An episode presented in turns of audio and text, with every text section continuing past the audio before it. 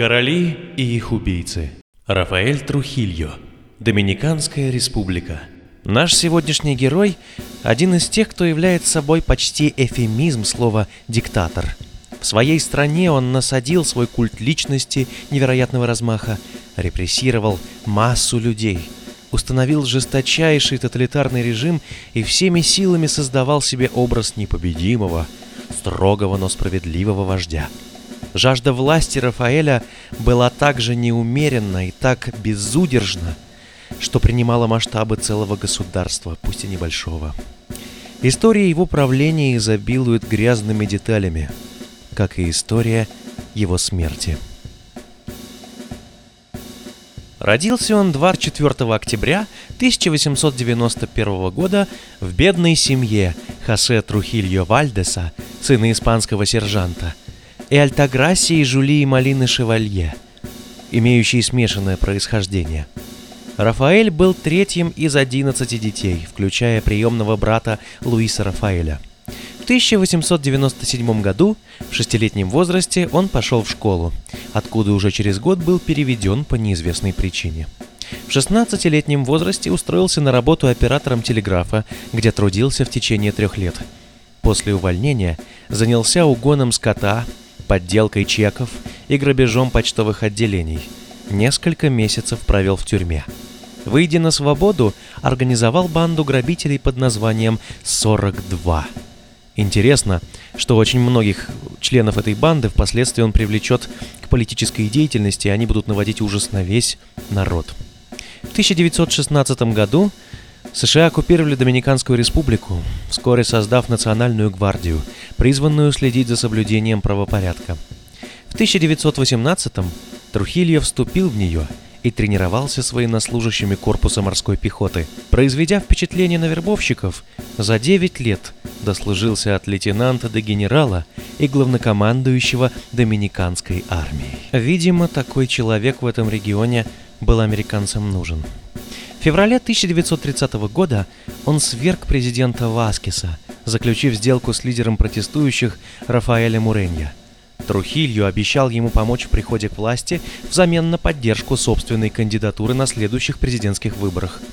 Васкис приказал Трухильо подавить беспорядки, однако тот, соблюдая так называемый нейтралитет, ничего не предпринял, позволив сторонникам Муренья захватить столицу практически без боя.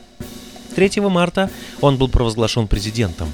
Трухильо назначен главой полиции и армии. На выборах, состоявшихся 16 мая, с результатом 99% голосов «за», был избран президентом, а Уренья стал его вице-премьером от так называемой «патриотической гражданской коалиции». Другие кандидаты, подвергшись давлению со стороны армии, отказались от выдвижения – по словам посла в США в Доминиканской республике, Трухильо получил большее число голосов, чем вообще в республике существует избирателей. Еще до своей инаугурации Трухильо приказал тайно убить всех противников нового режима. Доминиканцы же в одночасье узнали, что теперь в стране существует лишь одна правильная партия, и все граждане должны состоять только в ней – Несговорчивых бунтарей без членского билета могли бросить в тюрьму безо всяких объяснений. Помимо практики политического принуждения, диктатор вел дополнительные взносы с населения по 10% от всех доходов в казну государства. Немалая часть собранных денег шла на содержание армии и полиции, что делало службу в этих ведомствах необычайно престижной и высокооплачиваемой. Политика Трухильо строилась на усилении режима диктатуры и концентрации на трех основных направлениях – внешняя политика и дипломатические отношения с другими странами, жесткое внутреннее управление и развитие экономики. В начале правления Рафаэля в стране разыгрался страшный ураган, который полностью разрушил столицу Санто-Доминго и унес жизни более трех тысяч человек – Президент использовал природный катаклизм и перестроил город при финансировании американского Красного Креста заново буквально за год. Точно так же Трухильо поступил и со многими другими городами республики, только разрушительным ураганом был уже он сам. С чем нельзя было поспорить, так это с умением диктатора вести переговоры и умением трактовать любые события в пользу своего государства. Так, В результате четырехлетних переговоров с США ему удалось избавить страну от тяжелой руки американцев, которые были вынуждены подписать так называемый договор Халл-Трухильо. По нему бывшие оккупанты вернули распоряжение таможенными сборами, по нему бывшие оккупанты вернули распоряжение таможенными сборами в стране в руки Трухильо, за счет чего последний избавил Доминикану от внешнего долга в поразительно короткий срок. Трухильо примчался в Соединенные Штаты, в связи с чем был организован торжественный прием и парад для диктатора. В ходе встречи он произнес вступительную речь, которую начал со следующих слов. «Yo me siento feliz al ver Hoy por primera vez la nombra terra americano y traigo un saludo de cordial del pueblo y del gobierno dominicanos para el pueblo y el gobierno americanos. Agradezco profundamente en recepción me predisco hoy en nombre del gobierno y pongo mi corazón de los ideales de paz, de unión, de en el continente americano. Сегодня я рад впервые посетить благородную американскую землю сердечным приветствием от имени доминиканского народа и правительства американскому народу и правительству.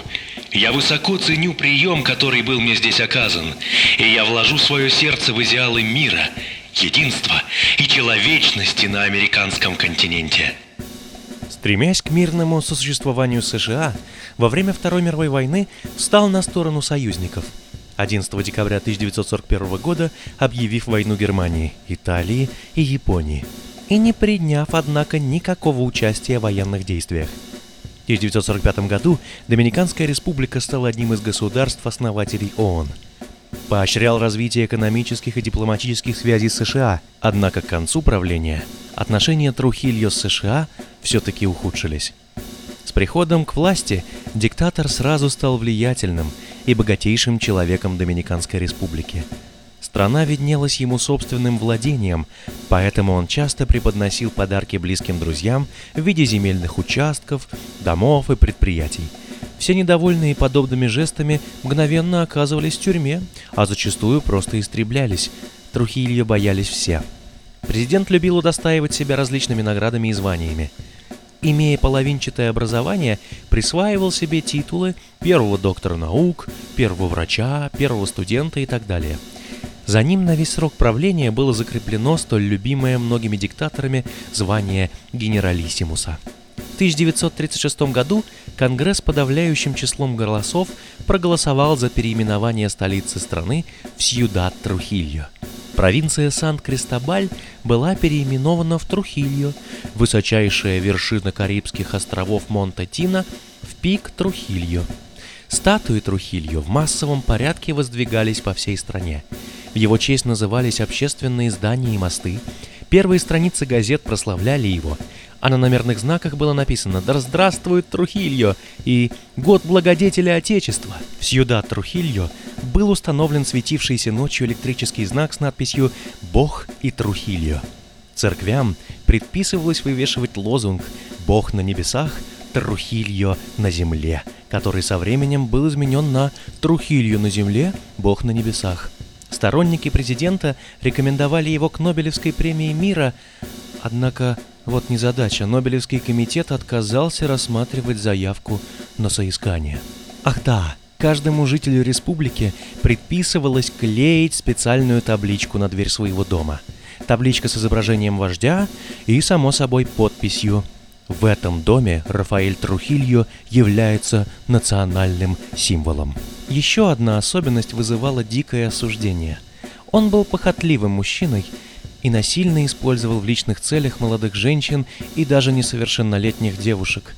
За это в народе он получил прозвище «Эль Чиво» – «Козел», а день его убийства называют теперь не иначе, как «Праздник козла» – «La Fiesta del Chivo». Нездоровое желание диктатора запугивать подчиненных приводило к тому, что многие из них погибали или сходили с ума. За время правления Трухилью погибло более полусотни тысяч человек – причем в бесконечных застенках режимных учреждений делали фотографии людей, агонизирующих или находящихся под пытками. Эти фото нужны были для запугивания оппозиции. В октябре 1937 года по приказу Трухильо произошло массовое убийство лиц гаитянского происхождения в регионе по течению пограничной реки Рио-де-Хабон. Тем, кто выговаривал слово «петрушка» на французский манер, солдаты немедленно отрубали головы при помощи мачете. Только официально число жертв оценивается в 20 тысяч. Впоследствии Трухильо был вынужден провести переговоры с президентом Гаити при посредничестве американского президента Франклина Делана Рузвельта и выплатить гаитянскому правительству, но не родственникам погибших, компенсацию в 525 тысяч долларов США из 750 тысяч, которые были ему присуждены к выплате. Из расчета примерно в 30 долларов за убитого.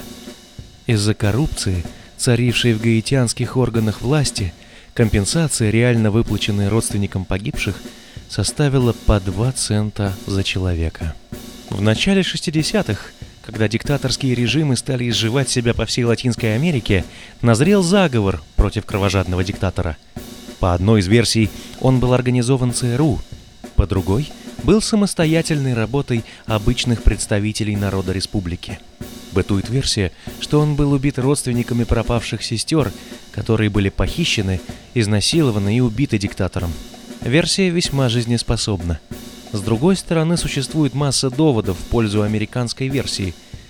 Ведь в заговоре, скорее всего, были задействованы генералы Хуан Томас Диас и Антонио Имберто Баррера, а также бизнесмен Антонио де ла Маса и адъютант Трухильо Амадо Гарсия Герреро. Однако им впоследствии все равно не удалось захватить власть, из-за бездействия одного из заговорщиков, генерала Хосе Романа, позже казненного. Ближайшие соратники Трухильо и его семья организовали охоту за заговорщиками силами службы военной разведки. Сотни подозреваемых были арестованы, многие подвергнуты пыткам. 18 ноября последними были казнены еще шестеро заговорщиков. Но так или иначе, 30 мая 1961 года Трухилью отправился на своем «Шевроле Беллер» в одно из своих загородных имений близ Сьюдад Трухильо. По пути следования кортежа была устроена вооруженная засада. Завязалась перестрелка. Нападавшие использовали американские карабины М1 «Гарант». Выдающийся военный генералиссимус Трухильо не нашел возможности даже сманеврировать и покинуть автомобиль. Он был застрелен прямо в нем. Рафаэль был похоронен со всеми почестями, однако его режиму очевидно пришел конец. Члены его семьи не смогли удержаться у власти. Многие из них были арестованы и осуждены, прочие сбежали в Европу. Еще один уголок мира был освобожден от оков тирании.